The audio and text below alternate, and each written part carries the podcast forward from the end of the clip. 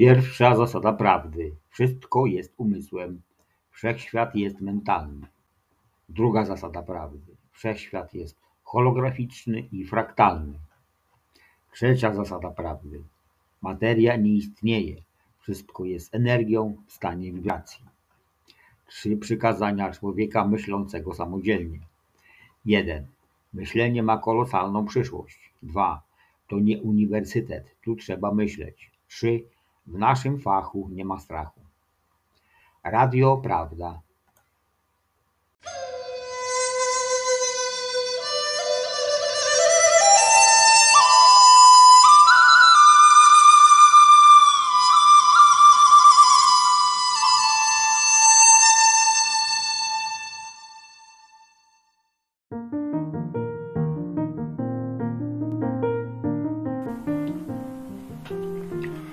Rozdział siódmy. Pogrzebane miasta Amazonii.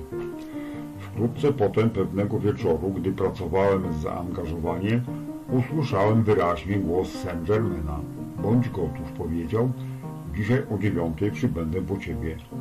W przeciągu chwili byłem gotów, pospieszyłem się z moją pracą, wykąpałem się i przygotowywałem do wczesnej kolacji. Przyniosą ci odpowiednie pożywienie, powiedział. A zatem czekałem i przeniosłem się w najgłębszą medytację, jakiej byłem świadom, udzielając głosu wyłącznie boskiej, doskonałej manifestacji. Punktualnie o dziewiątej pojawił się w moim pokoju, ubrany w szatę z lśniącej metalicznej substancji, która wyglądała jakby została wykonana z polerowanej stali, lecz w dotyku sprawiała wyrażenie połączenia bardzo miękkiego jedwabiu z gumą i była bardzo lekka. Dotknąłem tej niezwykłej, pięknej tkaniny i byłem nią tak zafascynowany, że wyszedłem z mojego fizycznego ciała, co uświadomiłem sobie dopiero, gdy się odwróciłem i zobaczyłem je leżące w łóżku. Podszedłem do dużego lustra w drzwiach i zobaczyłem, że moje ubranie było identyczne jak ubranie Saint-Germaina. Zdziwiło mnie to i nie rozumiałem, dlaczego różniły się one od tych, których używaliśmy dotychczas. Dostrzegł to pytanie w moim umyśle i powiedział Spróbuj uświadomić sobie, mój synu, że we wzniesionym stanie życia zawsze mamy wolność używania czystej, uniwersalnej substancji do każdego celu, jaki wybierzemy i możemy nadać jej każdą specyficzną cechę, jakiej pragniemy do spełnienia danej potrzeby.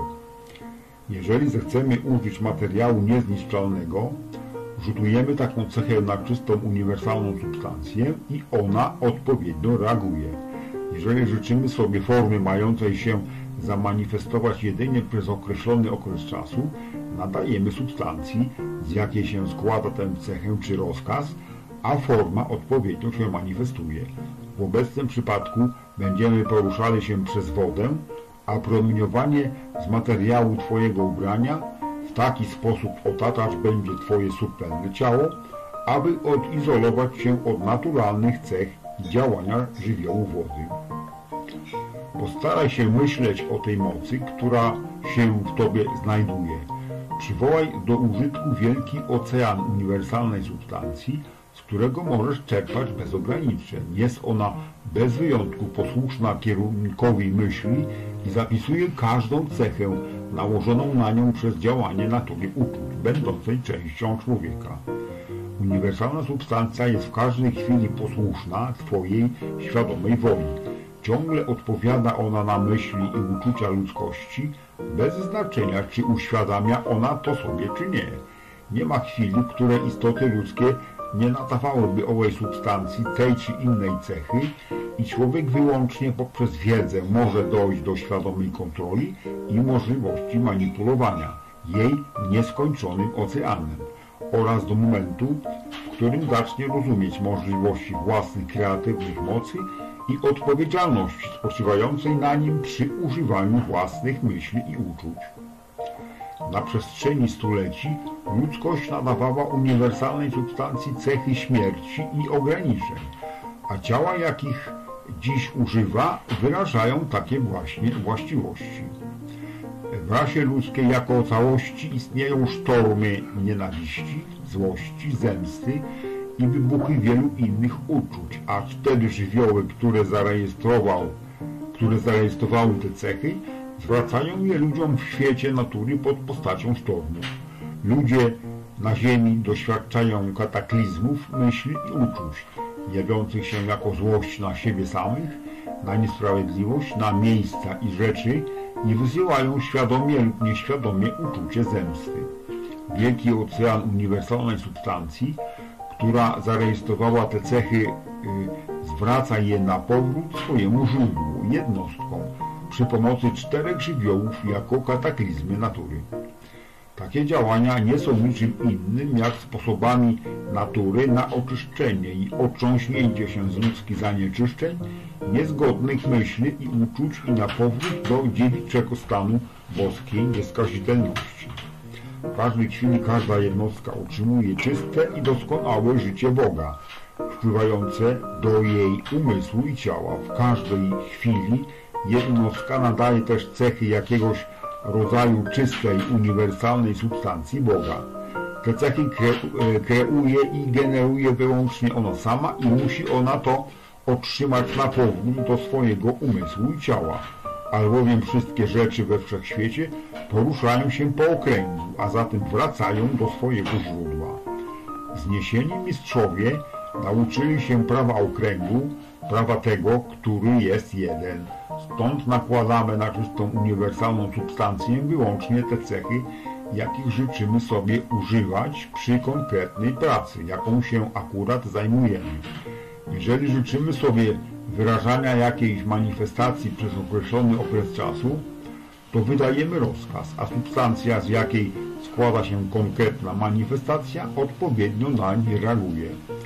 Jeżeli chodzi o zapisy przechowywane w Royal Totem, Teton i innych ustrojach na całym świecie, koniecznym jest dla naszej pracy, żeby niektóre rzeczy zostały wykonane jako niezniszczalne celem zachowania ich na przestrzeni stuleci. Dekretujemy tę cechę do wewnątrz nich, a one zapisują dokładnie nasz dekret, albowiem natura nigdy nie kłamie. Jest ona prawdziwym rejestratorem cech nagrywanych na nią. Jest ona posłuszna nam i również jest posłuszna ludziom. Jednakże istnieje w niej pewna działalność, co do której ludzkość podchodzi z ignorancją lub uporczywie odmawia jej przyjęcia. Ta ignorancja i uporczywość nieustannie będzie się odpłacać, odpłacać i jeszcze raz odpłacać, dopóki jednostkowe osobowe ja nie nauczy się i nie przyjmie tej fundamentalnej, wiecznej prawdy, którą jest prawo tego, który jest jeden, prawo miłości, prawo harmonii, prawo okręgu, prawo doskonałości. Gdy ludzkość naprawdę nauczy się tej prawdy i będzie posłuszna jej wiecznemu dekretowi, niezgoda Ziemi i destrukcyjne działania czterech żywiołów skończą się. Istnieje samogenerująca i samooczyszczająca siła zawarta w naturze, która podnosi i odrzuca wszystko to, co nie jest w zgodzie z prawem tego, który jest jeden. Ta siła y, czy energia jest działalnością wypychającą z zewnątrz na ze, z wewnątrz na zewnątrz i jest rozprzestrzeniającą się mocą tego, który jest jeden. Jeżeli niezgoda zostaje nałożona na czystą, uniwersalną substancję, to energia elektronowa zostaje wewnątrz niej chwilowo zatamowana. Gdy w taki sposób zakumulowana energia osiąga pewne ciśnienie, dochodzi do jej ekspansji druzgocącej niezgodę i ograniczenia.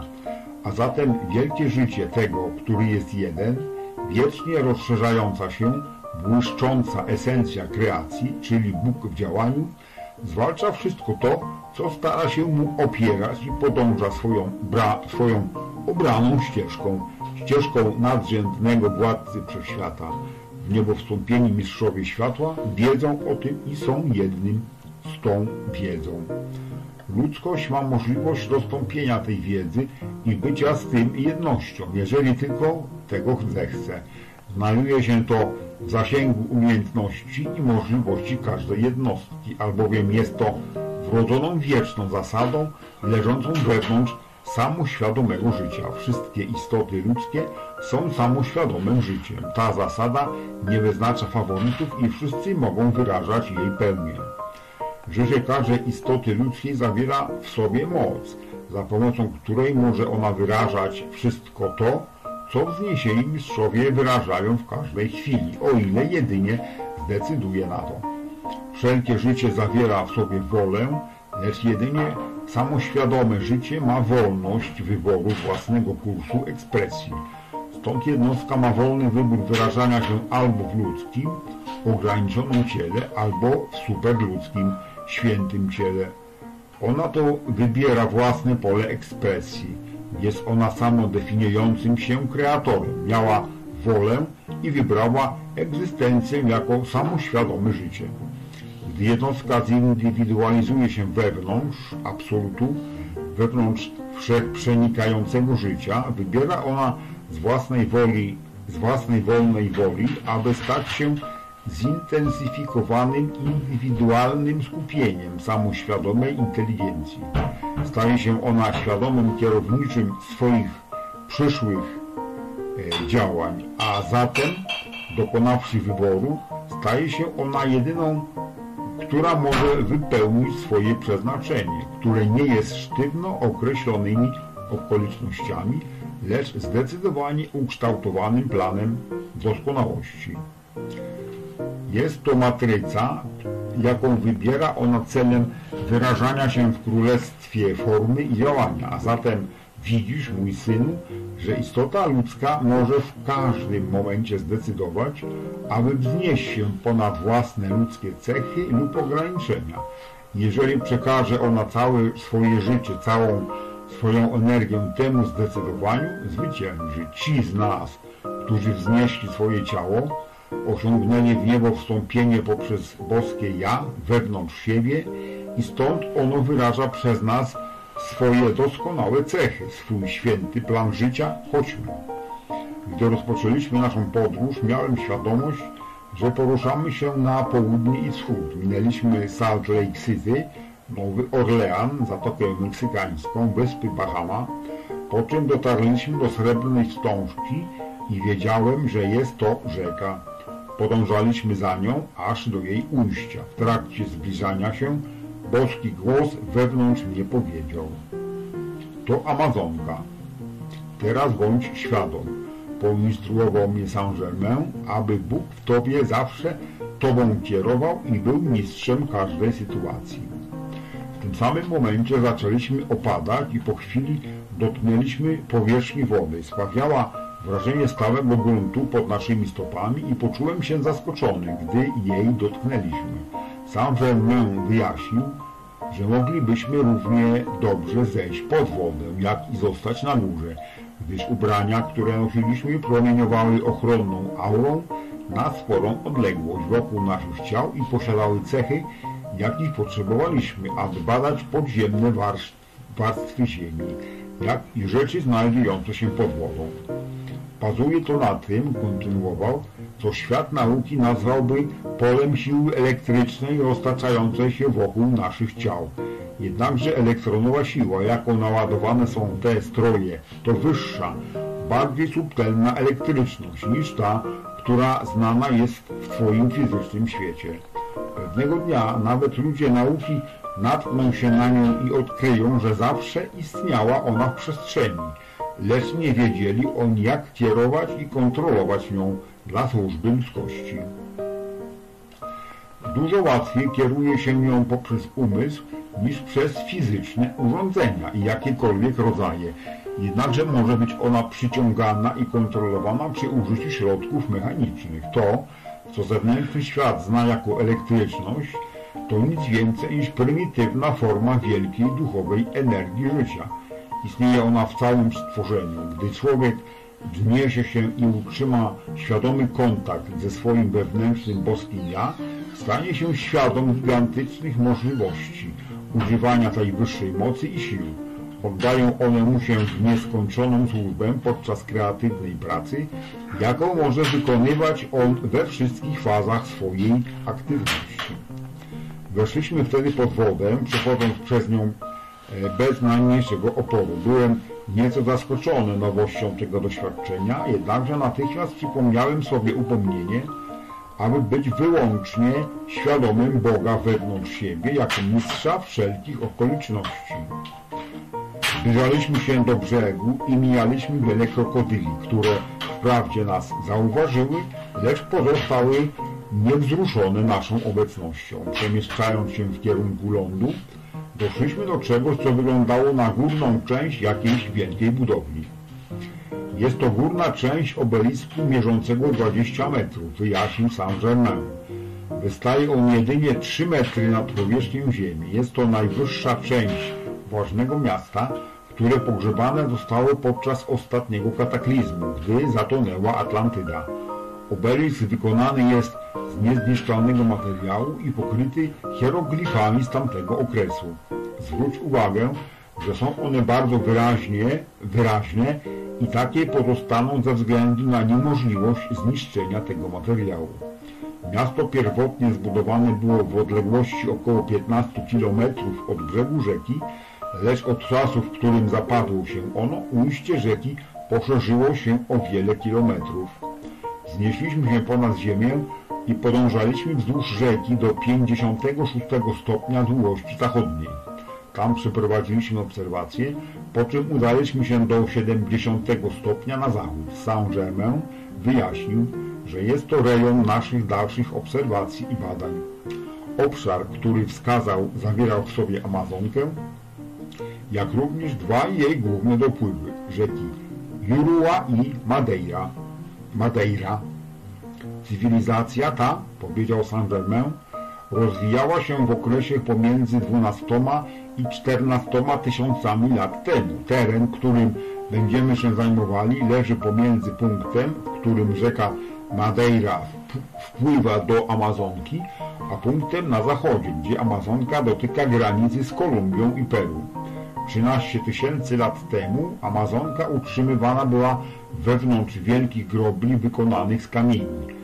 Teren wokół niej leżał na wysokości co najmniej 1600 metrów i zamiast dzisiejszego klimatu tropikalnego panowały tam w ciągu całego roku temperatury klimatu półtropikalnego. Na tych wielkich przestrzeniach teren uformował się w płaskowyż. Niedaleko ujścia Amazonki znajdowały się szerokie, piękne wodospady. Miasto, w którym stał obelisk, zostało wybudowane pomiędzy wodospadami a linią wybrzeża, około 15 km na południe od rzeki. Na północ od rzeki Orinoco żyły wielkie gady i niebezpieczne zwierzęta. Przybyliśmy do miejsca w pobliżu rzeki Madeira, a Saint-Germain kontynuował. Oto lokalizacja pradawnego miasta, stolicy imperium i najważniejsze miejsce cywilizacji tamtego okresu. Podniósł rękę i stało się ono tak widoczne, jak każde fizyczne miasto dzisiejszych czasów. Zwróć uwagę, kontynuował, jak zostało ono zbudowane na zasadzie szeregu kręgów, a ulice urzędowe e, rozchodziły się z centrum jak szpryki w kole. Zewnętrzne kręgi stanowiły aleje uciech i rozmieszczone były co 5 kilometrów. Było ich 7, a miasto wraz z centralnym kręgiem liczyło sobie w przekroju 74 kilometry. W taki sposób Sprawy urzędowe nie kolidowały z pięknem i wygodą alei. Najbardziej ukryty e, kręg miał w przekroju 6,5 km, a w nim mieściły się budynki urzędowe całego imperium. Ulice były pięknie wybrukowane i zbudowane 45 do 60, do 60 cm poniżej otaczających je budynków i gruntów. Były one zalewane każdego ranka i gruntownie czyszczone, zanim zaczynała się aktywność dnia. Zaobserwuj niezwykłą wspaniałość alei przyjemności jak cudownie piękne były jak cudownie piękne były rośliny i kwiaty tworzące brzeg po obu stronach. Jedną z głównych cech tamtejszej architektury były, był fakt, że górne piętra Prawie wszystkich budynków, szczególnie rezydencji, były zbudowane z regulowanymi kopułami. Można je było otwierać i zamykać wedle woli, gdyż skonstruowane były z czterech części i tak ułożone, aby służyły albo celom snu i odpoczynku, albo rozrywki. Dni nigdy nie były zbyt ciepłe, a wieczorami napływało regularnie wspaniałe zimne powietrze z gór. Weszliśmy do głównego budynku o olbrzymiej strukturze i wielkim pięknie. Wnętrza wykończone były kremowym marmurem z, zielonym, z zielonymi żyłkami, a podłoga wykonana z kamienia koloru zielonego mchu, przypominającego strukturę jadeit. Tak doskonale była wyłożona, że wyglądała jakby wykonana była z jednego kawałka. W okrągłej sali znajdowały się duże płyty stołowe, wykonane z tego samego rodzaju zielonego kamienia co podłoga, jednakże jaśniejszego odcienia. Stały na ciężkich podstawach z brązu ustawionych względem siebie w odległości o około półtora metra. Saint-Germain ponownie uniósł dłoń i znaleźliśmy się wśród żywych ludzi poruszających się w budynkach i w terenie. Ze zdumienia wstrzymałem oddech, albowiem zobaczyłem całą rasę ludzi o złotych włosach z piękną, różowo-białą cerą. Mężczyźni byli wzrostu pomiędzy metrem 88 a metrem 90, 93, a kobiety miały średnio 1,78 m. Ich oczy były najpiękniejszego fioletowo-niebieskiego koloru, bardzo wyraźne i promieniujące, wyrażające wielką, spokojną inteligencję. Przeszliśmy przez drzwi po naszej prawej stronie i wkroczyliśmy do sali tronowej cesarza. Najwyraźniej był to dzień audiencji, gdyż przyjmował on obcych i lokalnych gości. Oto cesarz Kazimir Posejdon, powiedział Saint-Germain, wyjaśniając. Był on prawdziwie inkarnowanym Bogiem. Zwróć uwagę na życzliwą, szlachetną się twarzy, a mimo to olbrzymią moc kryjącą się w jego wnętrzu. Był i jest on wzniesionym mistrzem, błogosławionym i wielce miłowanym przez wiele stuleci w mitach i legendach. Pamięć o nim była utrzymywana przy życiu, a doskonałość jego królestwa opisywana w epickich poematach. Jednak wraz z mijającym czasem pamięć tak wielkich osiągnięć przemija i zostaje często zapomniana przez nadchodzące generacje. Kazimir Posejdon był w każdym calu wspaniałym władcą. Miał 193 cm wzrostu, był dobrze zbudowany i prosty jak strzała. Wystał, wydawał się być jak wieża wśród tych, którzy go otaczali, a atmosfera wokół niego sprawiała wrażenie naładowanej mistrzostwem.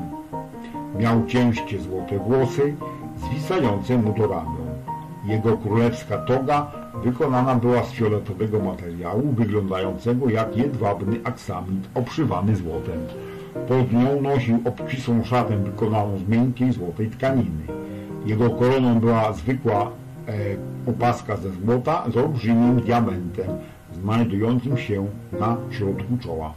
Ci ludzie, powiedział Saint-Germain, byli w ciągłym kontakcie z wszystkimi częściami świata, używając zdumiewającej powietrznej nawigacji, która została przekazana do ich użytku. Wszelkie światło, ciepło i moc były pobierane bezpośrednio z atmosfery. Atlantyda podczas tego okresu znajdowała się we wspaniałym stanie postępu, ponieważ pokazywano jej drogę do doskonałości i była rządzona przez różnych wzniesionych mistrzów, pojawiających się od czasu do czasu i rządzących dla duchowego wzrostu narodu. Zawsze i wszędzie, na przestrzeni wszystkich wieków, gdy pojawiała się wielka cywilizacja, fundamentem jej były na początku duchowe prawa, a następnie utrzymywanie wierności tym prawom życia w czasie jej wzrostu. Jednakże w chwili, gdy jakikolwiek rząd, czy też samo społeczeństwo zaczynał e, dryfować po zbyt swobodnych drogach, tak, że niesprawiedliwość i nieczyste używanie życia stawało się nawykiem, czy to ze strony urzędników, czy ludzi, rozpoczynała się i trwała dezintegracja do czasu, gdy albo nawracali się oni na podstawowe prawa równowagi i czystości, albo zostawali usunięci przez swą własną niezgodę, tak aby równowaga mogła zostać przywrócona i stworzona możliwość nowego porządku. Kazimir Posejdon był bezpośrednim potomkiem wielkich wzniesionych mistrzów rządzących na Atlantydzie. W rzeczy, w rzeczy samej cywilizacja, którą władał, była dzieckiem atlantyckiej kultury i jej osiągnięć. Jego stolica słynęła na całym świecie ze wspaniałości i piękna. Gdy będziemy oglądali tereny wiejskie, zwróć uwagę na sposób, w jaki transportowane były przedmioty, albowiem siła, jakiej ci ludzie używali, generowana była w skrzynce, podobnej do pudła instrumentu o rozmiarach 60 na 60 cm na metr, która podłączona była do mechanizmu znajdującego się wówczas w użyciu. Strumienie wychodzącej wody były poddane kontroli, a ich siła wykorzystywana. Nie było potrzeby istnienia policji czy organizacji militarnych jakiegokolwiek rodzaju ze względu na metodę, przy pomocy której ludziom przypominano, e, przypominane było prawo, a za e, wspaniała, krzepiąca moc, która była promieniowana na nich, pozwalała im na bycie jej posłusznym. Na wschodzie w parku stał wspaniały budynek. Zbliżyliśmy się do niego. Nad wejściem widniał napis Boska żywa świątynia dla człowieka. Weszliśmy do środka i zrobiła na nas wrażenie dużo większej niż wydawało się być z zewnątrz. Jej pojemność całą pewnością wynosiła 10 tysięcy miejsc siedzących. W centrum tej ogromnej świątyni stał postument wielkości około 60 na 60 cm i wysokości 6 metrów wykonane z samoświecącej, mleczno-białej substancji, która oddawała białe światło z odrobiną różu. Na nim ustawiona była kryształowa kula średnicy 60 cm, wykonana z jakiegoś rodzaju substancji i utrzymująca w środku miękkie, samoświecące białe światło. Było ono bardzo delikatne, a jednak tak intensywnie świecące, że znakomicie oświecało cały, cały budynek. Ta kula, dodał Saint-Germain, wykonana została z precipitowanego materiału zawierającego intensywne skupienie światła. Została ona przyciągnięta i ustawiona w świątyni w tamtym okresie przez jednego z wielkich kosmicznych mistrzów jako krzepiąca i dająca życie działalności dla ludzi. Nieustannie wysyłała nie tylko światło, lecz także energię i moc, stabilizującą ich działania i imperium. Kula światła została skupiona przez wielką istotę, a budynek wzniesiono wokół dopiero później. Było to prawdziwe precipitowane skupienie i skoncentrowana działalność największej boskiej obecności. Wielki kosmiczny mistrz, który ją zniósł, pojawiał się raz na miesiąc obok światła i obwieszczał prawo Boga, prawo rządu, prawo człowieka. W taki sposób dekretował świętą drogę życia i był skupieniem Chrystusowej działalności dla ludzi tamtej epoki. W tej chwili Saint-Germain ponownie wyciągnął swoją dłoń, po czym zaczęły przed nami przepływać żywe, mówiące obrazy pokazujące tę wspaniałą istotę. Jest całkowicie niemożliwym, aby ujął w słowa wspaniałość tę, tej obecności. Mogę jedynie powiedzieć, że była ona prawdziwym synem Boga w jego doskonałej ekspresji. Przez chwilę słyszałem wielkiego kosmicznego mistrza ogłaszającego ludziom prawo. Zapis, majestatyczność Jego obecności i dekret wyryte są w mojej pamięci na wieczność. Tak dokładnie pozostają w mojej świadomości. Przekazuję Ci Jego dekret tak, jak go nadal widzę przed sobą. Ukochane dzieci tego, który jest jeden, potężnego Boga. Czyż nie wiecie, że życie, którego używacie, pochodzi od będącej w jedności nadrzędnej obecności wiecznie czystej, świętej i doskonałej. Jeżeli w jakikolwiek sposób popsujecie piękno i doskonałość tego życia będącego jednością, odetniecie się od darów waszego Boga. Wasze życie jest świętym klejnotem waszej boskiej miłości, źródłem tajemnic wszechświata. Wasz Bóg powierza wam światło własnego serca. Miłujcie je, uwielbiajcie je, wiecznie rozprzestrzeniajcie je do jeszcze większego światła i większej wspaniałości. Wasze życie jest perłą wielkiej ceny. Wy jesteście strażnikami boskiego bogactwa. Dbajcie zatem o używanie go wyłącznie dla niego i wiedzcie, że otrzymaliście światło życia, z którego używania będziecie się musieli rozliczyć. Życie jest nieustającym okręgiem, zasadą, na której zbudowane jest to miasto. Jeżeli kreujesz to, co jest podobne do Twojego źródła i rozpoznasz Jego miłość i pokój wewnątrz siebie, jeżeli używasz swoich mocy tworzenia wyłącznie, aby błogosławić, wtedy poruszając się po okręgu egzystencji będziesz znał radość życia i do niej dodana zostanie jeszcze większa radość. Jeżeli zaś nie tworzysz na podobieństwo Twojego źródła, Twoje zło powróci do Ciebie i jeszcze większej, w jeszcze większej ilości. Ty sam tworzysz swoje przeznaczenie i Ty sam odpowiadasz przed Bogiem za swój użytek życia, za swoją istotę. Wielkiemu prawu nikt nie ujdzie. Długo obwieszczałem to prawo życia. Prawo, które stanowi, że sam stanowisz o sobie, gdyż zawsze możesz przyjść do, swoje, do swego Boga, jeżeli pragniesz doskonałości życia. Nie zawsze przychodzę tak jak teraz, aby utrzymać Twą błądzącą stopę na świecie, na ścieżce prawdy, czy przypominać Ci o tym wiecznym świetle ustanowionym na szczycie góry dla Twego prowadzenia. W daleko oddalonym dniu będę przemawiał w sercach ludzi i jeżeli kochasz życie, zawołasz mnie, będąc mi wierny w wielu jaźniach. Niech Cię to nie dezorientuje, moje dziecko. Gdybyś znał mnie światło, musiałbyś mnie szukać, mnie znaleźć, a znalazłszy być wiernym we mnie na zawsze. Tego dnia ojciec, matka i syn będą jednym w sercu człowieka. Syn jest na zawsze drzwiami, drogą do Boga. W Twoim umyśle i w Twoim sercu jest moje światło, na zawsze przypominające Ci o mojej obecności. Albowiem w czasach, które nadejdą, będą obecny, będę obecny wyłącznie w tym świetle. Wtedy będę mądrością w tym umyśle, aby rządzić miłością w tym sercu, abyś mógł być wypełniony pokojem będącego w jedności życia Boga.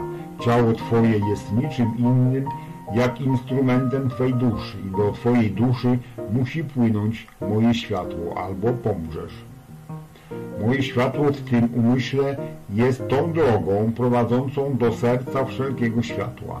Jedynie poprzez moje światło w sobie możesz rozprzestrzeniać światło w każdej komórce swojej istoty, czyniąc ją coraz większą i większą. W gardle Twym jest moje światło, które jest Twoją mocą wypowiadania moich słów. Poprzez nie zawsze oświecam, ochraniam i doskonalę moje dzieci. Słowa, które nie wypełniają tej potrójnej misji, nie są moimi słowami i wypowiadane mogą przynieść jedynie nieszczęście. Medytuj nad moim światłem w swym umyśle, w swym sercu, a zajrzysz do wszystkich rzeczy, poznasz wszelkie rzeczy i będziesz robił wszelkie rzeczy. Wtedy to, co nie, pokocha, co nie pochodzi ode mnie, nigdy więcej Cię nie zdezorientuje.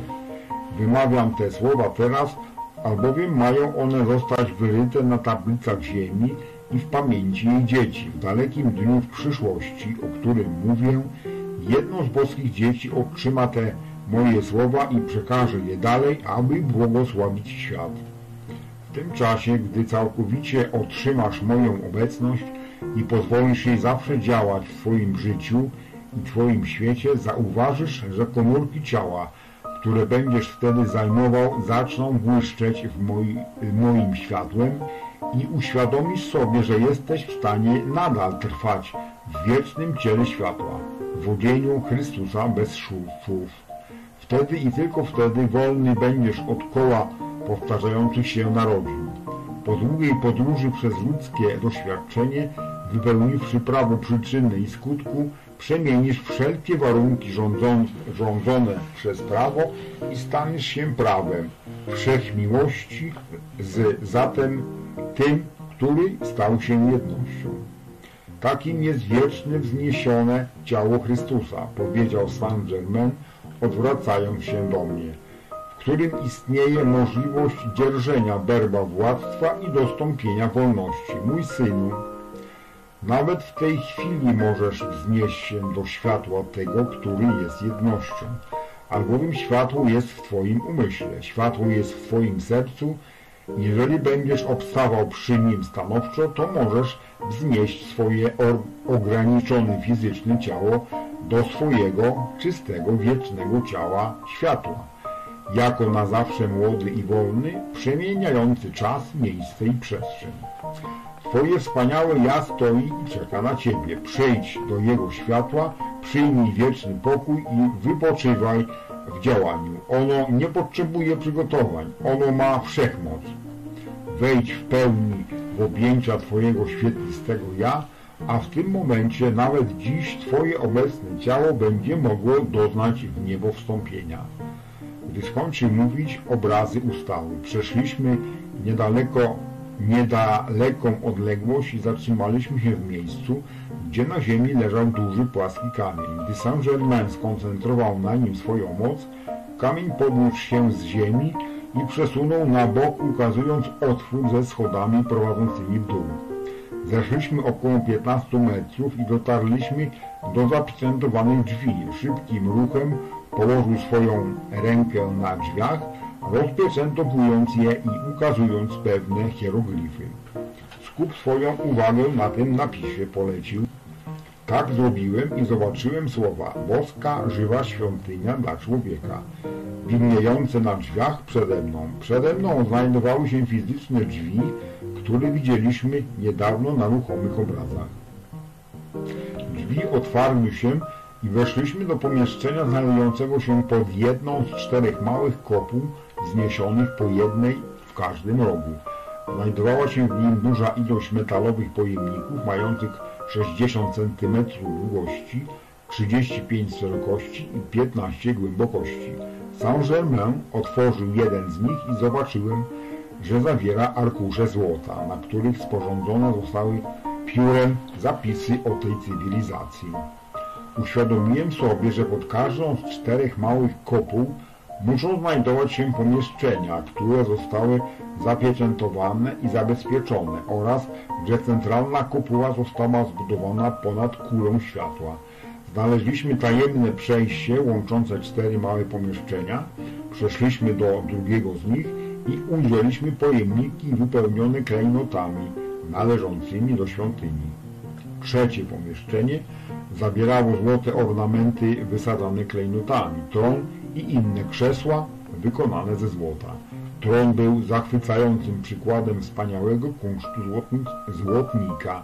Jego tył uformowany był na kształt muszli i tworzył baldachin nad głową władcy, a z jego boków zwisało coś na podobieństwo zasłon, wykonanych z malutkich złotych ogniw, z których każde tworzyło figurę ósemki.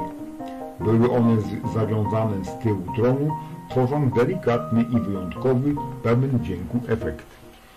Centrum pomieszczenia stał stół o rozmiarach 4,5 metra długości i 1,5 metra szerokości, wykonany z prawdziwego jadeitu i spoczywający na złoto-brązowym piedestale.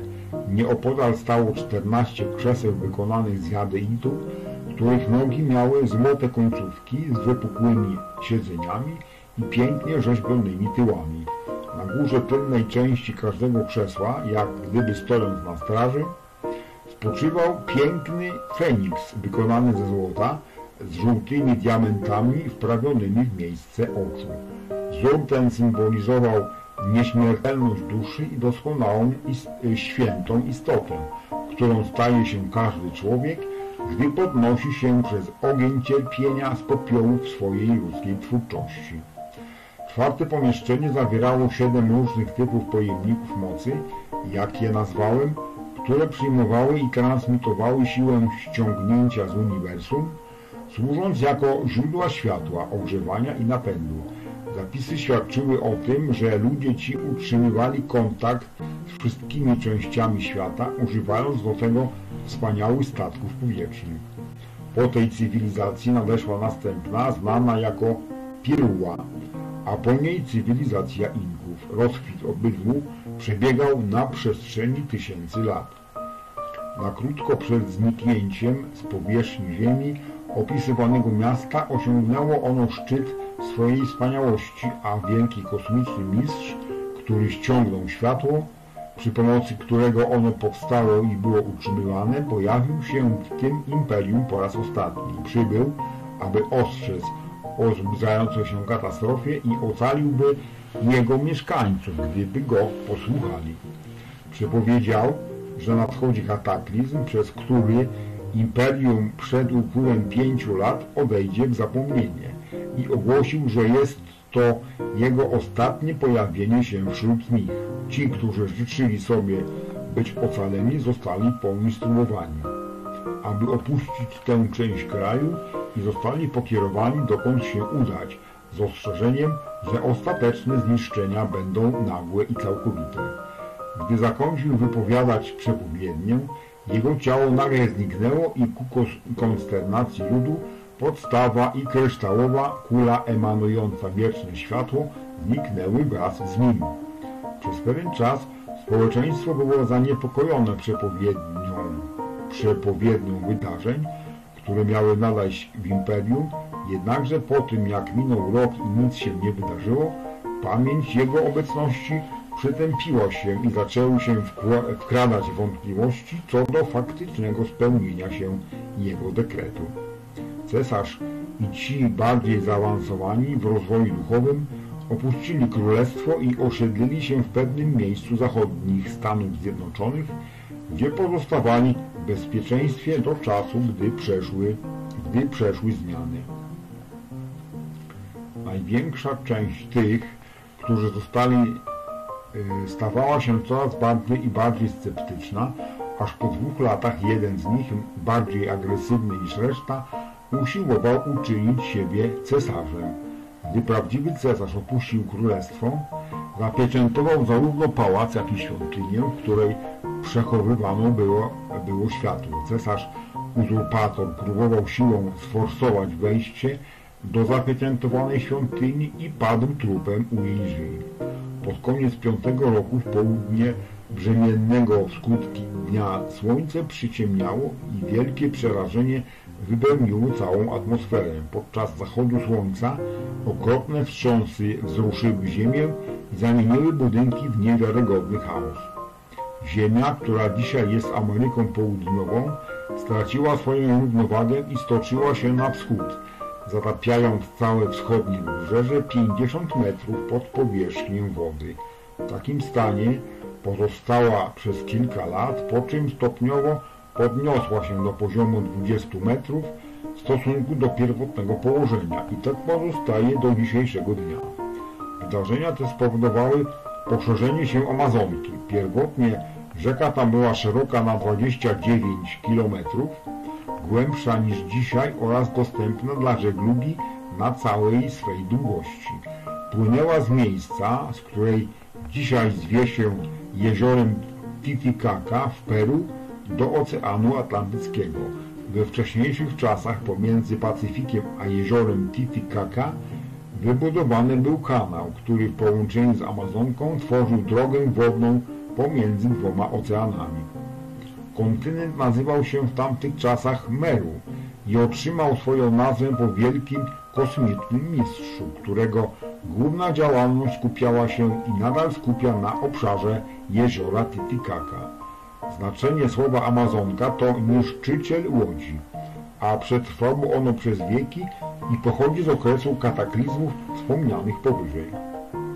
Stoczenie się całego kontynentu Ameryki Południowej pod wodę wyjaśnia wiele uwarunkowań panujących na zachodnim wybrzeżu, których geologowie i ludzie nauki nie byli w stanie wyjaśnić na podstawie danych naukowych zebranych do dzisiejszego czasu. W taki oto sposób wielkie kataklizmy natury nakładają woal tajemnicy na cywilizacji o wspaniałych osiągnięciach i jedynie ich fragmenty wydobywają się na światło dzienne wraz z mijającym czasem. Taka prawda może być poddana w wątpliwość przez świat zewnętrzny, Jednakże zapisy o tej cywilizacji w chwili obecnej złożono w Royal Teton. Staną się któregoś dnia dowodem, które ujawnią jej istnienie i osiągnięcia. Gdy pokazano mi te wspaniałe rzeczy, dziwiłem się, jak mogła powstać cywilizacja tak wspaniała, piękna i w każdym calu doskonała, a później upaść pod okropnym, destrukcyjnym działaniem kataklizmu. Saint-Germain odkrył to pytanie w moim umyśle i ofiarował mi następujące wyjaśnienie. Widzisz, powiedział, gdy grupa ludzi ma wystarczające szczęście, aby otrzymać nauki i dostać się pod promieniowanie wielkiego mistrza światła, takie jak tej wielkiej kosmicznej istoty, otrzymuje ona możliwość zobaczenia, jaki jest plan życia dla ludzkości oraz do jakiej doskonałości powinna się on e, wznieść i według której żyć poprzez swój własny świadomy wysiłek. Jednakże niestety, a przydarzało się to tak wiele razy na przestrzeni dziejów, ludzie nie próbują rozumieć życia, popadając w zamian w stan letargu. Nie wkładają w nie koniecznego wysiłku niezbędnego, aby osiągnąć te rzeczy poprzez moc Boga, przebywającego wewnątrz jednostki. Zaczynają opierać się na tym, który jest jednością i daje promieniowanie. Utrzymująca moc może zostać wycofana jedynie wtedy, gdy jednostka zaprzestaje świadomych wysiłków, aby zrozumieć życie i ochoczo pracować z nim w harmonijnej kooperacji. Ludzie rzadko zdają sobie sprawę, że większość błogosławieństw jest rezultatem utrzymującej mocy tego, który jest jednością i daje promieniowanie. Gdy pewna grupa dusz uczona jest drogi mistrzostwa i przypomina się jej wcielenie po wcieleniu o jej świętym pierwoludztwie, nadchodzi godzina, gdy nie otrzymuje już pozwolenia na dalszą pomoc. Wtedy promieniowanie w niebo wstąpionych mistrzów zostaje wycofane i dusze te postawione zostają twarzą w twarz z faktem, że moc utrzymywania i osiągania nie wynikała z ich własnego wysiłku. Muszą one zrozumieć, że mogą otrzymać wyłącznie to, w co włożą wysiłek. W takiej działalności doświadczenia, przez które przechodzą, zmuszają je, aby wykonać niezbędne samoświadome działania, a gdy to zostaje osiągnięte, nadchodzi rozwój i wyrażanie boskiego władztwa. Dla tych, którzy trwają przy samoświadomym wysiłku wyrażania władztwa świętego nad ludzkim, porażka nie istnieje, ponieważ porażka nadchodzi wyłącznie wtedy, gdy zanika samoświadomy wysiłek. Wszelkie doświadczenia, które przez, przez które przechodzi jednostka, istnieją wyłącznie dla jednego celu, jakim jest uświadomienie jej o jej źródle. Musi ona nauczyć się, kim jest, rozpoznać siebie jako twórcę, a zatem mistrzem tego, co tworzy. Wszędzie we wszechświecie, gdy tylko moc tworzenia dana jest jakiejś istocie, to odpowiedzialność tworzenia zawsze współistnieje z mocą. Wszelka twórczość wynika z e, samoświadomego wysiłku i jeżeli jednostka, której powierzony został ten wielki dar życia, odmawia przejęcia odpowiedzialności i wykonywania swojego obowiązku, to doświadczenia jej życia będą popychały ją do nieszczęść tak długo, dopóki nie przejmie ona odpowiedzialności i nie będzie wykonywała swojego obowiązku, albowiem ludzkość nie została stworzona w warunkach pełnych ograniczeń i nie zazna ona spokoju do momentu, w którym doskonałość, którą została obdarzona na początku, nie zostanie całkowicie wyrażona.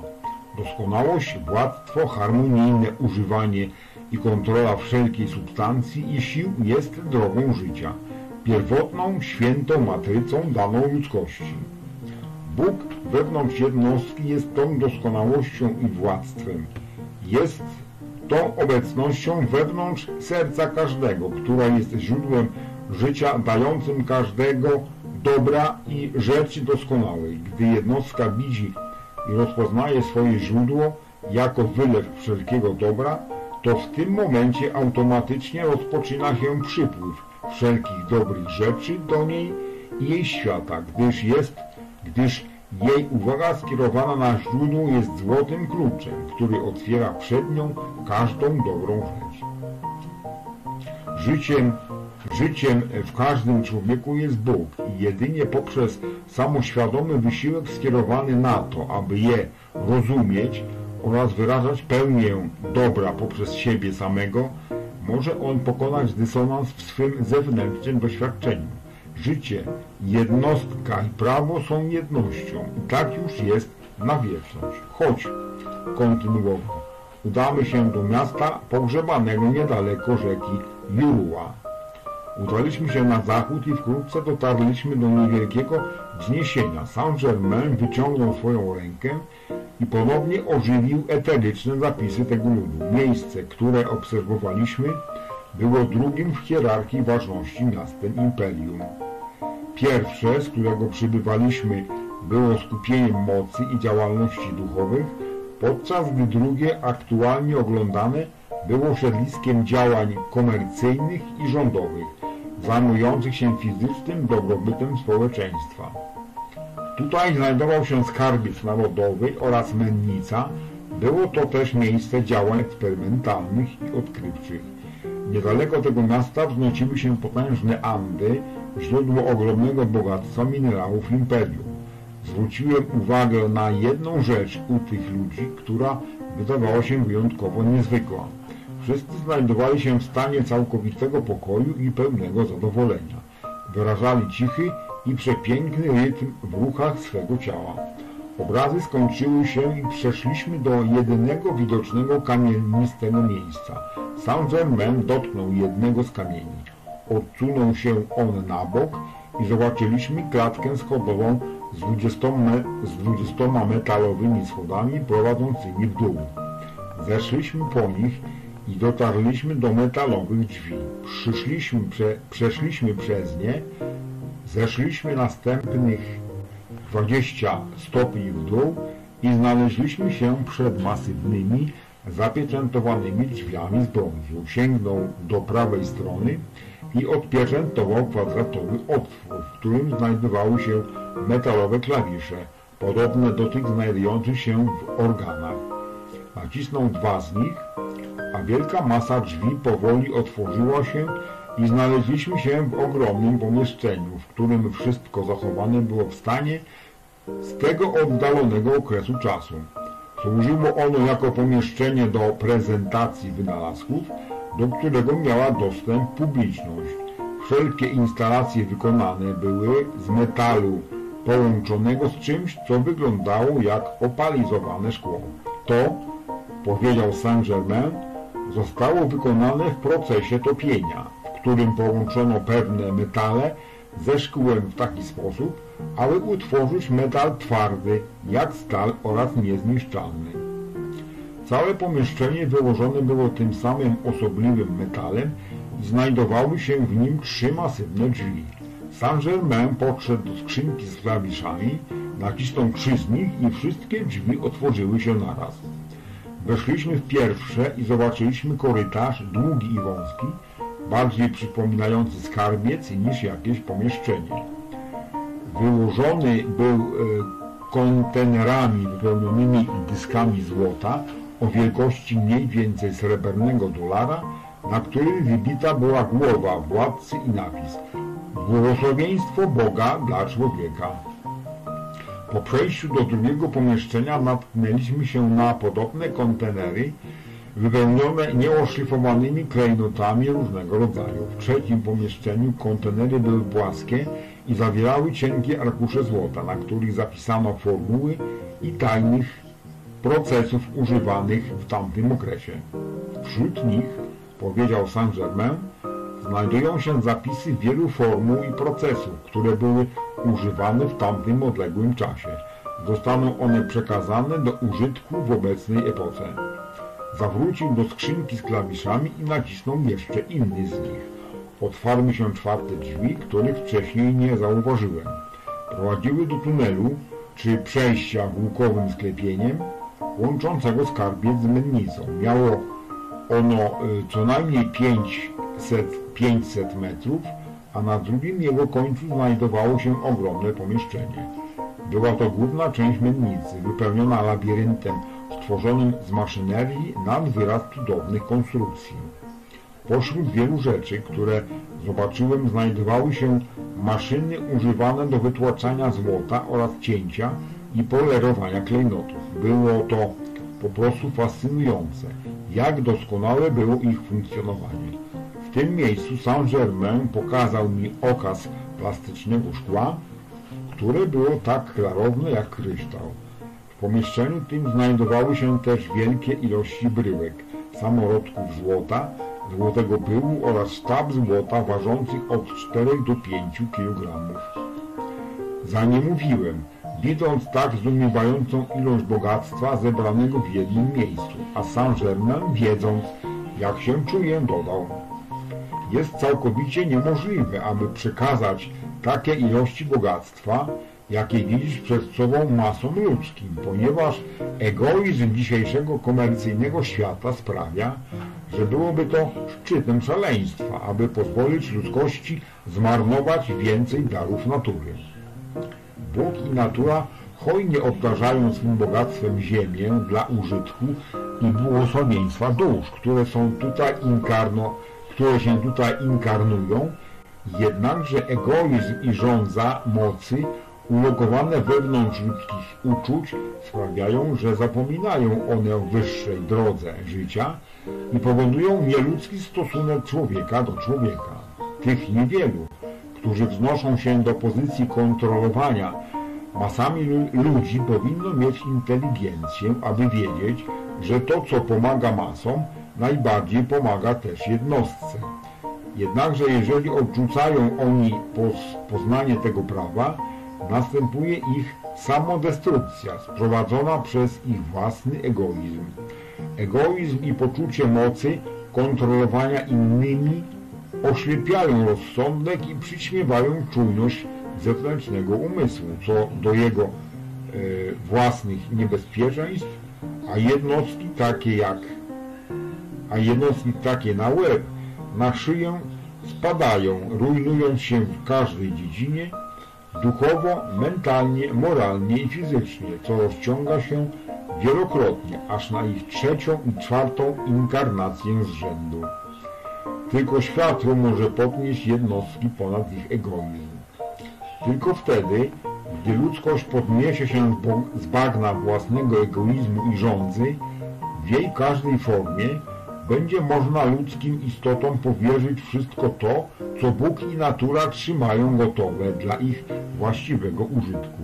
Jednakże jednostka oczyszczająca się z własnego egoizmu i rządzy będzie mogła w pełni używać wszystkich swych bogactw, o ile będzie je pożytkowała harmonijnie i dla błogosławienia innych.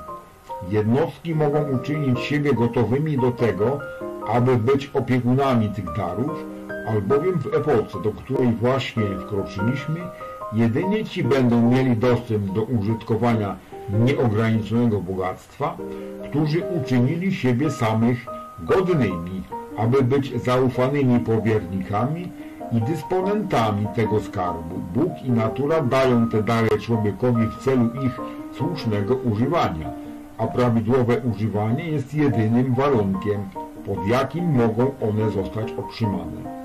Saint-Germain skrzyżował swoje ręce na pieczach i kontynuował. Potężny Boże, wejdź tak mocno w serca Twych dzieci, aby pragnęły one Ciebie jedynego, a wówczas nikt nie będzie chciał żadnego z Twych wielkich skarbów.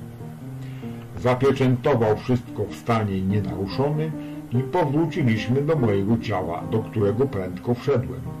Ponownie dał mi kryształowy kielich, wypełniony żywą substancją i powiedział Mój ukochany synu, będziesz bardzo wartościowym pomocnikiem. Oby Bóg zawsze Ci błogosławił. Po tym błogosławieństwie ukłonił się i zniknął.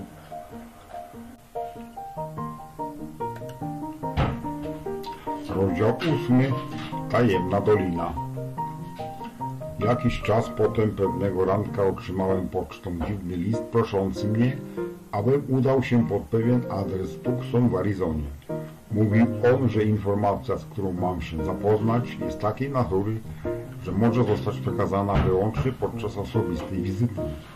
Zastanawiałem się nad niezwykłym sposobem, w jaki prośba ta do mnie dotarła, a jednak czułem wewnętrzne pragnienie odpowiedzi na nią. Po kilku dniach udałem się pod adres podany liście, zadzwoniłem do drzwi, które po chwili otworzył wysoki, szczupły mężczyzna w wieku około lat 40, o błyszczących siwych, e, siwych włosach i szarych oczach oraz o wzroście około 185 cm.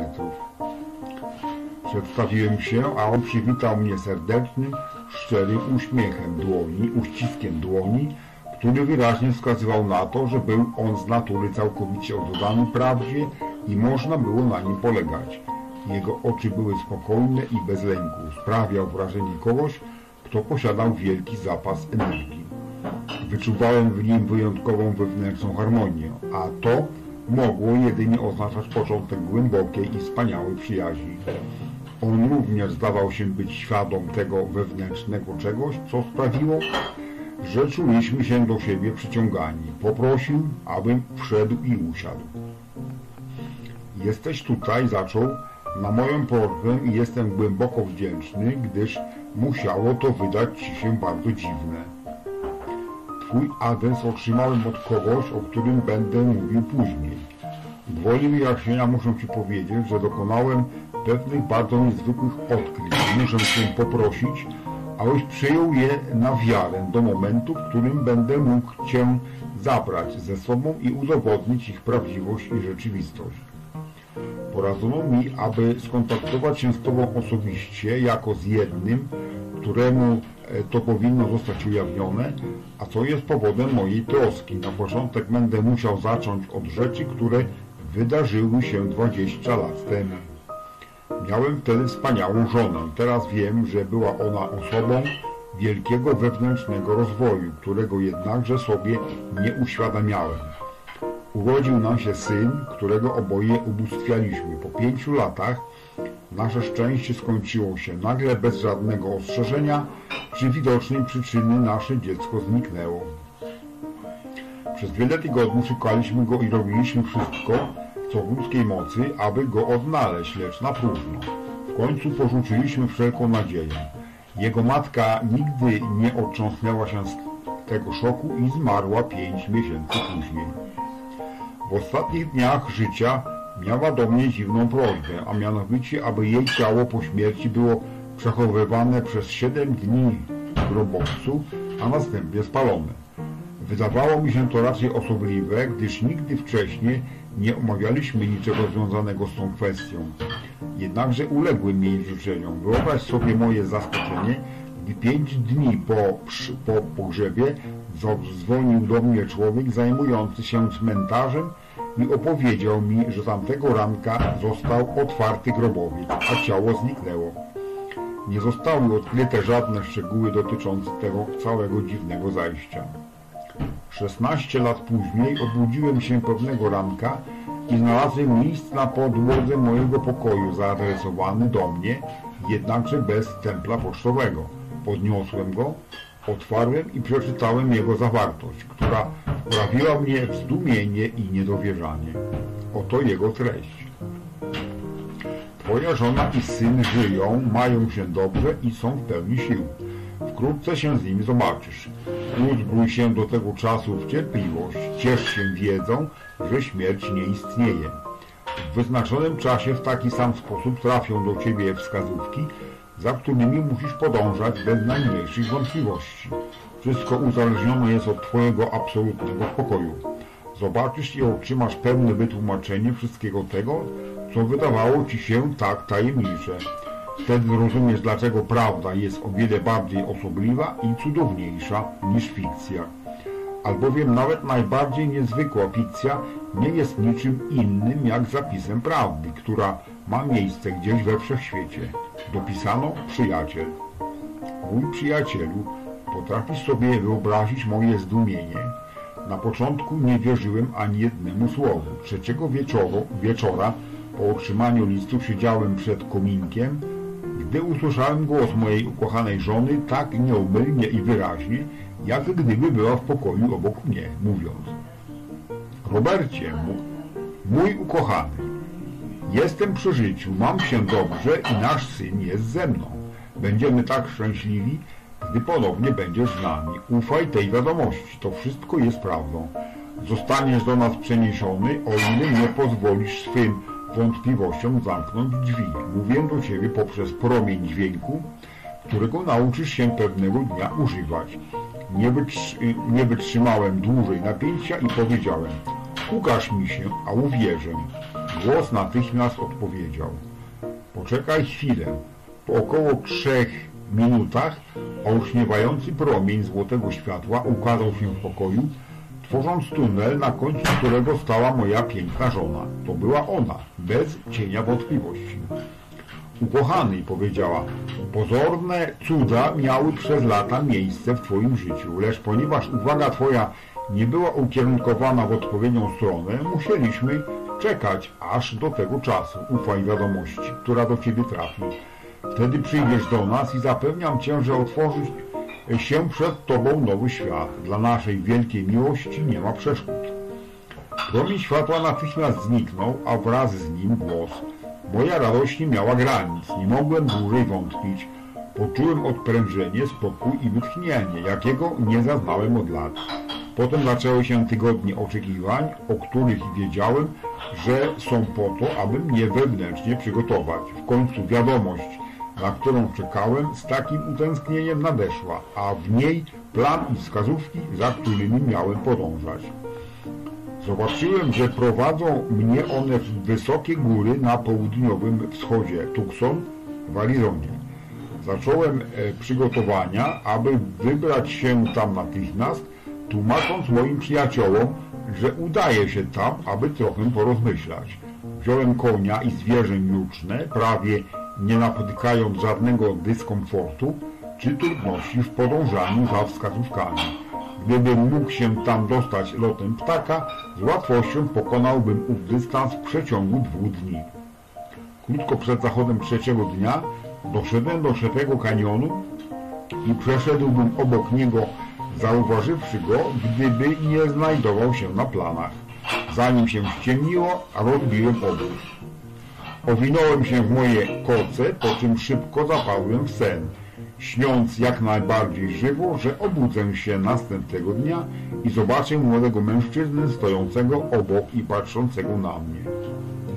Po przebudzeniu, ku mojemu zdumieniu, stał tam młody mężczyzna z krwi i kości, uważnie na mnie spoglądając. Przywitał mnie pięknym uśmiechem, mówiąc Mój przyjacielu, pójdź za mną. Zauważyłem, że miał już przygotowane moje rzeczy i bez dalszych wyjaśnień odwrócił się i poprowadził w głąb kanionu. Po około godzinie zatrzymaliśmy się ze względu na ścianę, która zdawała się zamykać drogę przed nami. Położył on rękę na skalę i nacisnął na nią.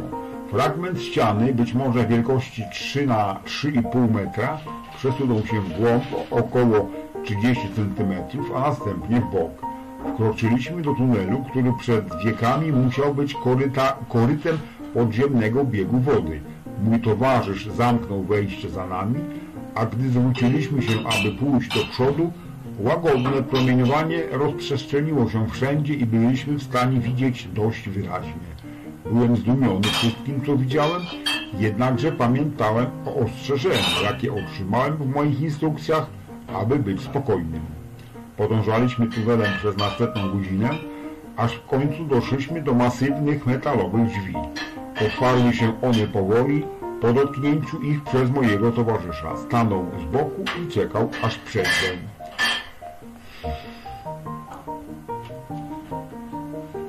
Wszedłem w jasne światło słoneczne, prawie bez tchu, zachwytu na widok piękna sceny roztaczającej się przede mną. Przed nami leżała dolina o niezrównanym uroku, rozciągająca się na około 40 hektarów. Mój przyjacielu, powiedział młody człowiek, powróciłeś do domu po długiej nieobecności, co już wkrótce zrozumiesz. Następnie poprowadził mnie do pięknego budynku leżącego u stóp pionowego klifu, znajdującego się w górnej części doliny. Gdy zbliżaliśmy się, widziałem wiele rosnących w obfitości rodzajów owoców i warzyw, między innymi pomarańczy, daktyli, orzechów włoskich i orzechów pecan. Piękny wodospad wylewał się z klifu, tworząc przezroczysty basen u swej podstawy. Budynek był masywny i wyglądał, jak gdyby stał tu od stuleci. Prawie do niego doszliśmy, gdy piękna kobieta w bieli pojawiła się u wejścia. Podeszliśmy bliżej, a moja ukochana żona stanęła przed nami, piękniejsza niż kiedykolwiek wcześniej. W następnej chwili trzymałem ją już w ramionach i po całych tych męczarniach, przez które przechodziłem przez te lata, było to niemal więcej niż byłem w stanie wytrzymać.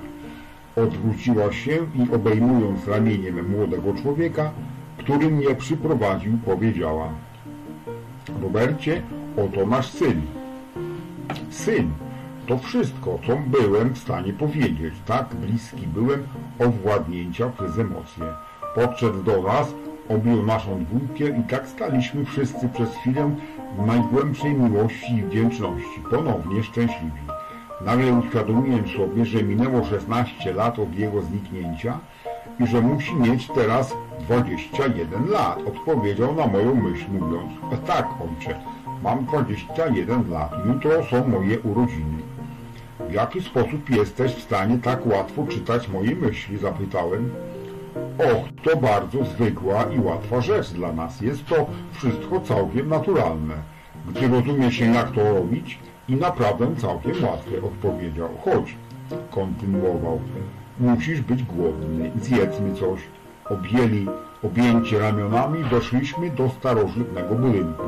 Wnętrze wykończone było różowym marmurem i białym onyksem.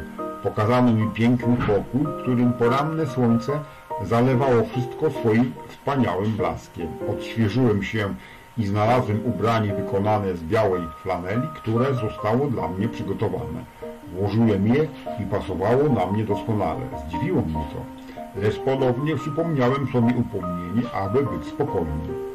Zszedłem w dół i zostałem przedstawiony uderzająco pięknie wyglądającemu mężczyźnie mojego wzrostu z dużymi, ciemnymi i przeszywającymi oczyma.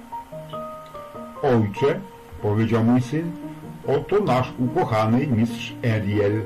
On jest tym, który uratował życie zarówno matce, jak i mnie i uczył nas przez wszystkie te lata, dopóki nie zostałeś przygotowany, aby do nas tutaj dołączyć. To on wysłał do ciebie wiadomość i wskazówki dotarcia tu, ponieważ nadszedł czas, aby zaczął się twój końcowy trening. Weszliśmy do jadalni, która była wspaniała nie mogłem się powstrzymać od wyrażenia mojego podziwu. Została umiejscowiona w południowo-wschodniej części domu na parterze i była zalana słońcem rano i po południu. Ściany wykonane były z mocno rzeźbionego orzecha, a na suficie wisiały belki, pomiędzy którymi znajdowały się inkrustowane wkładki o sześciokątnym motywie. Solidna płyta z orzecha o grubości co najmniej 5 cm spoczywała na ozdobnie, na ozdobnie rzeźbionej podstawie, służąc jako stół wyglądający jak gdyby miał tysiące lat.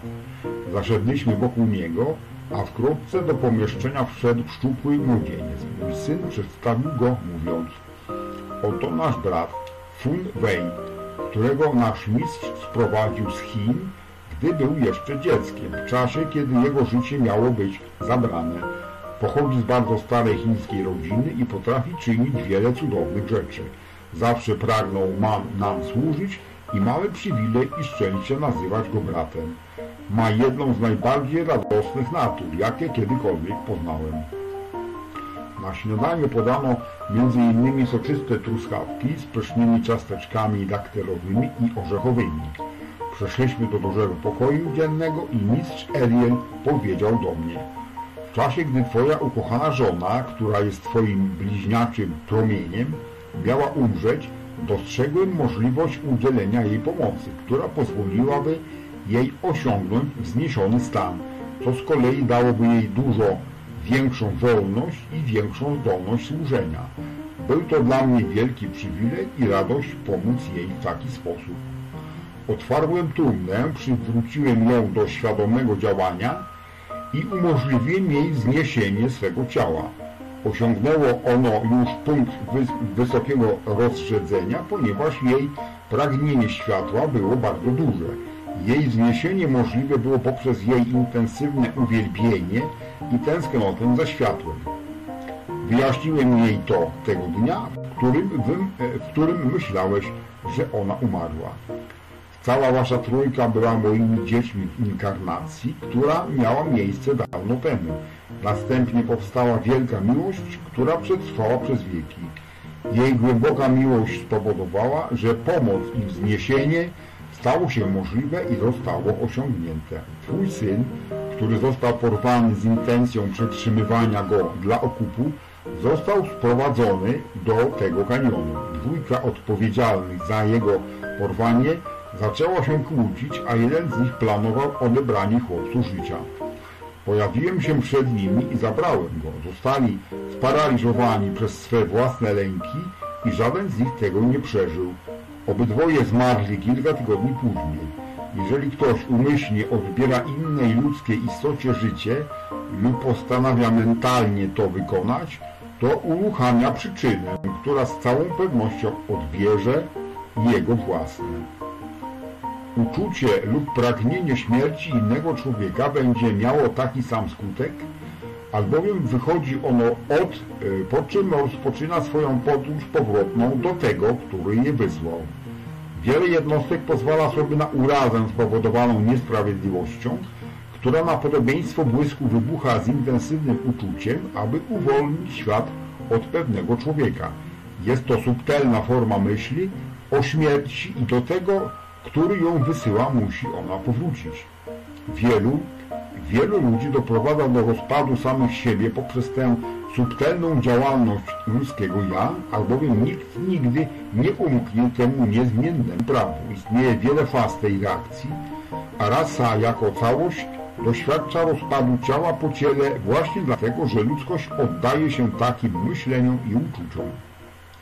Ilość ludzi umierających poprzez fizyczną przemoc jest znikoma w porównaniu z ilością śmierci spowodowanych przez to subtelne działanie myśli, uczucia i wypowiedzianego słowa. W ten subtelny sposób rasa ludzka zabija samą siebie od tysięcy lat, gdyż nie chce uczyć się prawa życia i posłuszeństwa wobec niego. Istnieje wyłącznie jedno prawo życia i jest nim miłość. Samoświadomy, myślący człowiek, który nie chce lub nie jest posłuszny temu wiecznemu, dobroczynnemu dekretowi, nie może i nie utrzyma swego fizycznego ciała, albowiem wszystko, co nie jest miłością, traci formę. I nie ma znaczenia, czy jest to myśl, słowo, uczucie, czy czyn, zamierzony czy nie, prawo zawsze działa mimo tego. Myśli, uczucia, słowa i czyny są niczym innym, jak działającymi siłami wiecznie poruszają się po własnej orbicie. Gdyby człowiek wiedział, że nigdy nie przestaje kreować, nawet na chwilę uświadomiłby sobie poprzez obecność Boga wewnątrz siebie, że jest w stanie oczyścić swoją błędną twórczość i w taki sposób uwolnić się od swoich ograniczeń. Snuje on kokon ludzkiej niezgody wokół samego siebie i udaje się w sen wewnątrz niego, zapominając przynajmniej na jakiś czas o tym, że skoro może go zbudować, to może się również przez niego przebić. Przy użyciu skrzydeł własnej duszy, skrzydeł uwielbienia i determinacji, może on przebić się przez wykreowaną przez siebie ciemność. Wtedy na powrót zacznie żyć w centrum swojej istoty, w świetle i wolności swojego boskiego ja. Jednakże w działalności Twojej i Twojej ukochanej rodziny powinienem powiedzieć mojej ukochanej rodziny, chmura, która zdawała się utrzymywać tak wiele smutku, zostaje teraz odwrócona swym, wewnę, e, swym wnętrzem na zewnątrz i ukazuje swoją wspaniałą złotą podszewkę. Przybyłeś teraz do wewnątrz promieniejącej świetności światła, skąd już się nigdy więcej nie oddalisz. W największej ilości przypadków, gdyby istoty ludzkie wiedziały, jak wspaniałe rzeczy zostały dla nich zaplanowane, to nieświadomie zapobiegałyby pojawienia się tego większego dobra. Zostań Zostałeś zaproszony tutaj nie tylko po to, aby dołączyć do Twoich ukochanych, lecz aby otrzymać końcowe wskazówki dotyczące istnienia, używania i kierowania olbrzymią boską mocą ukrytą w Tobie. Gdy zrozumiesz, jak ją uwalniać i kontrolować, wszystko będzie dla Ciebie możliwe. Twoi ukochani użyli promieni światła i dźwięku w komunikacji z Tobą. Wiedza ta i jej moc zostaną Ci wyjaśnione i Ty sam również będziesz w stanie się nimi posługiwać świadomie i wedle woli. Czujesz głęboko i gdy e, czujesz głęboko i gdy cechą tą będziesz zarządzał świadomie, to przyjdzie to do Ciebie świadomość olbrzymiej mocy, e, boskiej mocy, czekającej w gotowości na swe uwolnienie w każdym momencie. Pozostaniesz tutaj przez sześć tygodni nauki, po czym powrócisz do zewnętrznego świata, aby używać zrozumienia, które otrzymałeś. Wracaj kiedy tylko zechcesz, albowiem jesteś teraz jednym z nas. Nie jestem w stanie wyrazić w słowach, co te sześć tygodni dla mnie oznaczało. Stawanie się świadomym swoich własnych umiejętności wykorzystywania wskazówek i stosowania takiej mądrości zdumiało mnie. Wkrótce zacząłem nabierać pewności siebie, to sprawiło, że wszystko stało się o wiele łatwiejsze. To, co człowiekowi wydaje się takie tajemnicze i niezwykłe, odbierałem jako naturalne i normalne dla tej zdumiewającej wielkiej wewnętrznej obecności. Zacząłem sobie uświadamiać, że naprawdę jestem synem Boga. Jako synowi źródła wszelkiego dobra i nieskończonej mądrości, energia była posłuszna memu świadomemu ukierunkowaniu. Gdy kierowałem się tak, jak czyni to mistrz, osiągałem natychmiastowe rezultaty. Gdy nabierałem pewności co do mojej umiejętności używania wielkiego prawa, spełnienie naturalnie stawało się coraz to szybsze. Nadal Zachwycam się wiecznie wylewającą się fontanną miłości i mądrości, płynącą od tego wielkiego mistrza. Kochały go w swym głębokim oddaniu większą miłością niż tą, jaka mogłaby kiedykolwiek zaistnieć pomiędzy rodzicem i dzieckiem. Albowiem miłosna więź utworzona podczas dawania duchowego rozumienia jest wieczna i dużo bardziej głęboka niż jakakolwiek miłość wytworzona poprzez ludzkie doświadczenie bez znaczenia, jak bardzo byłaby piękna i głęboka. Często mówił nam, gdy uczynisz siebie wieczną fontanną świętej miłości, wylewając ją na każde miejsce, do którego podąża Twoja myśl, to staniesz się takim magnesem wszelkiego dobra, że będziesz musiał wołać o pomoc w rozdzielaniu jej. Pokój i cisza duszy uwalnia moc, która wymusza posłuszeństwo zewnętrznego umysłu. Trzeba jej żądać z autorytetem. Nasz dom tutaj w tej tajemnej dolinie był używany przez ponad 4000 lat. Pewnego dnia po niezwykłej rozprawie poświęconej boskiej własności spojrzał na mnie bardzo uważnie i zasugerował, abyśmy się przespacerowali. Poprowadził mnie do przeciwległej strony doliny, tej, z której do niej weszliśmy. W pobliżu południowej ściany, równolegle do niej, ze wschodu na zachód, przebiegał grzbiet rozpoczynający się na poziomie gruntu, wznoszący się na wysokość około 2 metrów, rozciągający się na szerokość około 700 metrów i opadający na powrót do poziomu gruntu. Gdy podeszliśmy bliżej, zauważyłem, że była to żyła białego kwarcu. Mistrz Eriel podszedł do miejsca, w którym żyła dochodziła do poziomu gruntu i kopnął swoją stopą leżący luzem kawałek. Zobaczyłem, że jest on niezmiernie bogaty w złoto. Moja ludzka miłość złota próbowała się we mnie wedrzeć, jednakże wewnętrzna obecność natychmiast ją powstrzymała, na co mistrz z uśmiechem powiedział Dobrze ci poszło, teraz mam pracę do wykonania w Europie i muszę cię obecnie zostawić. Uśmiechnął się i natychmiast zniknął. Był to pierwszy raz, kiedy pokazał mi pełne władztwo, jakie posiadał i rzeczy, jakie był w stanie w ten sposób wykonywać. W tym samym momencie i w dokładnie tym miejscu, w jakim stał Ariel, jeszcze chwilę temu pojawił się mój syn i serdecznie uśmiechnął się, widząc moje zdziwienie. Matka i ja, powiedział, jesteśmy w stanie w tak sam w taki sam sposób zabierać nasze ciało ze sobą, gdy tylko tak postanowimy. Nie bądź zdziwiony. To naturalne prawo i tylko wygląda dziwnie i niezwykle, ponieważ go jeszcze nie używasz. Naprawdę nie jest ono bardziej nadzwyczajne niż byłby telefon pokazany ludziom ze, ze średniowiecza. Gdyby znali oni prawo jego konstrukcji, mogliby go używać wtedy tak samo, jak my w obecnym stuleciu. Tamtej wizyty u mojej rodziny w, w tajemnej dolinie byłem tam siedem razy. Ostatnim razem, gdy powróciłem do zewnętrznego świata, mistrz dał mi twój adres i stąd wzięła się moja prośba, abyś tu przybył. Zaprasza cię, abyś tam ze mną powrócił. Mój gospodarz uświadomił sobie nagle, że mówił przez kilka godzin i poprosił o pobłażliwość za wystawianie na próbę mojej cierpliwości. Powiedziałem mu, że doświadczenie te były tak fascynujące, a jak tak intensywnie nimi zainteresowany, że czas przestał istnieć, przynajmniej co się tyczy mojej osoby. Zgodziłem się i byłem dogłębnie wdzięczny mistrzowi Erdielowi za zaproszenie odwiedzenia ich, co też otwarcie wyraziłem. Po chwili do pokoju wszedł wysoki młody człowiek. Pozwól, że zaznajomię cię z naszym bratem Fun Wei, powiedział mój gospodarz, przedstawiając go, a ten odpowiedział najbardziej doskonałą angielszczyzną.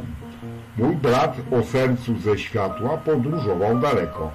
Moje serce podskakuje w ekstazie i radości. Moja dusza czuje Twój spokój i promieniowanie.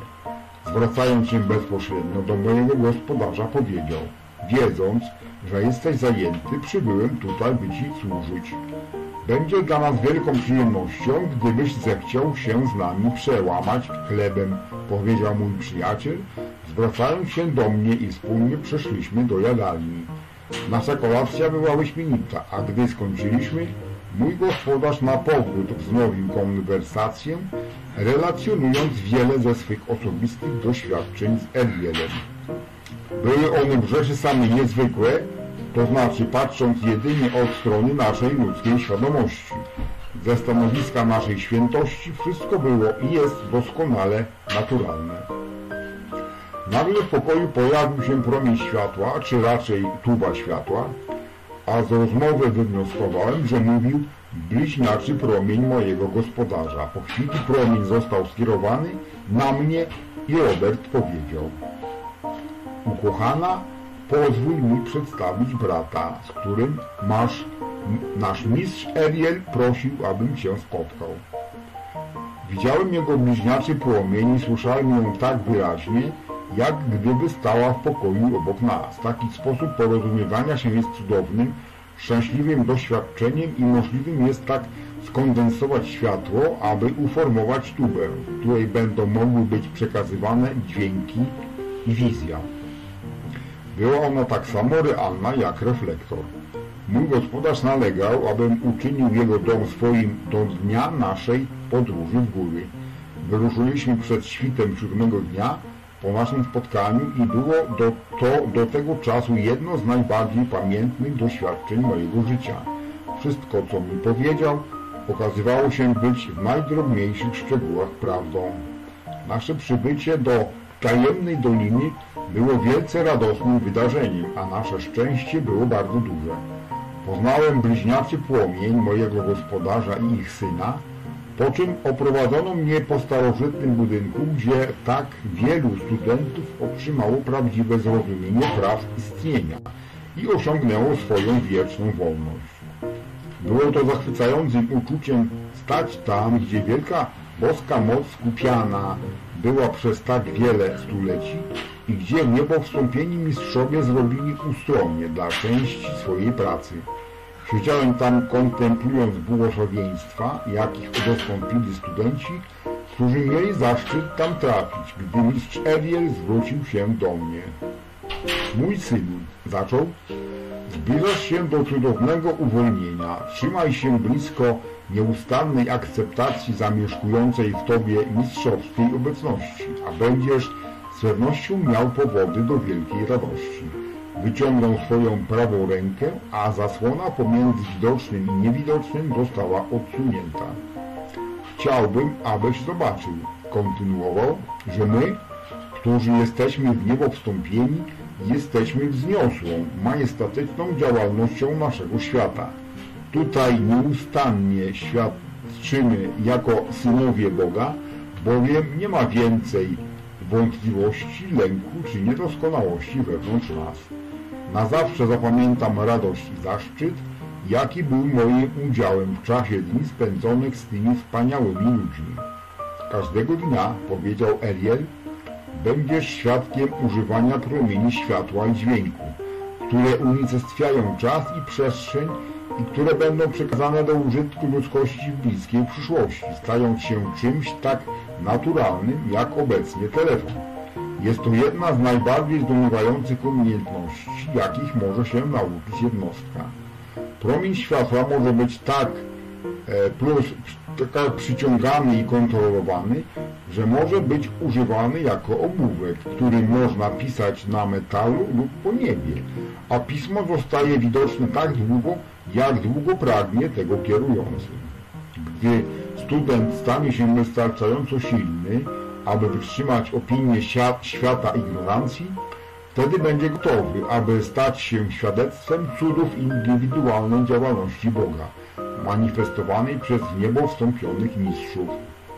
Do czasu, w którym będzie to w stanie uczynić moc sugestii i promieniowanie wątpliwości innych, będzie go nieregularnie zakłócało do takiego stopnia, że wielokrotnie będzie rezygnował z poszukiwania prawdy. Przerwa w ciągłym przepływie instrukcji jest dysonansem lub niezgodą. Dysonans jest klinem i subtelną drogą, jaką złowrogie siły na tej ziemi wkraczają do zewnętrznej świadomości studenta, który zdecydował zwrócić się do światła. Takie działanie jest bardzo subtelne, ponieważ przybiera formę uczucia i zakrada się do człowieka, zanim ten tak naprawdę zorientuje się w jego istnieniu. Jest ono ponad miarę uporczywe, a jego wzrastanie jest tak podstępne, że człowiek nie uświadamia sobie, co zostało uczynione do momentu, gdy jego impet jest już w drodze. Uczucie to zaczyna się jako drobna wątpliwość. Wystarczy odczuć wątpliwość dwa, trzy czy trzy razy, a przejdzie ona w nieufność. Nieufność zawiruje jeden czy dwa razy w ciele emocjonalnym i staje się podejrzliwością, a podejrzliwość jest już samodestrukcją. Zapamiętaj to, mój synu, gdy na powrót wejdziesz do zewnętrznego świata, a zobaczysz, że jest to ochrona, która przeniesie cię przez wszystkie doświadczenia życia, utrzymując cię wolnym od dysonansu. Jeżeli ktoś wysyła podejrzliwość, będzie podejrzewany, albowiem każdy ma w swoim świecie dokładnie to, co do niego wkłada, a ten wieczny, nieodwracalny dekret funkcjonuje w całym wszechświecie. Wszystkie impulsy świadomości podróżują z powrotem do centralnego punktu, który je wysłał. Nie umknie temu nawet jeden atom. Prawdziwy student światła zwraca się ku światłu, wysyła je przed siebie, widzi jego rozwijające się promieniowanie wszędzie tam, gdzie się udaje i wielbi je nieustannie. Odwraca się od wątpliwości, lęku, podejrzliwości i ignorancji ludzkiego umysłu i uznaje jedynie światło. To jest jego źródło, jego prawdziwy ja. Tymi słowy Erdiel pożegnał się na zakończenie, a ja wróciłem do codziennej rutyny mojego zewnętrznego życia. Bardzo Ci dziękuję za Twój wyciąg. Był bardzo interesujący. Według umowy, w ramach podziękowania, wręczam Ci tę oto wiązankę kwiatów. Bardzo dziękuję.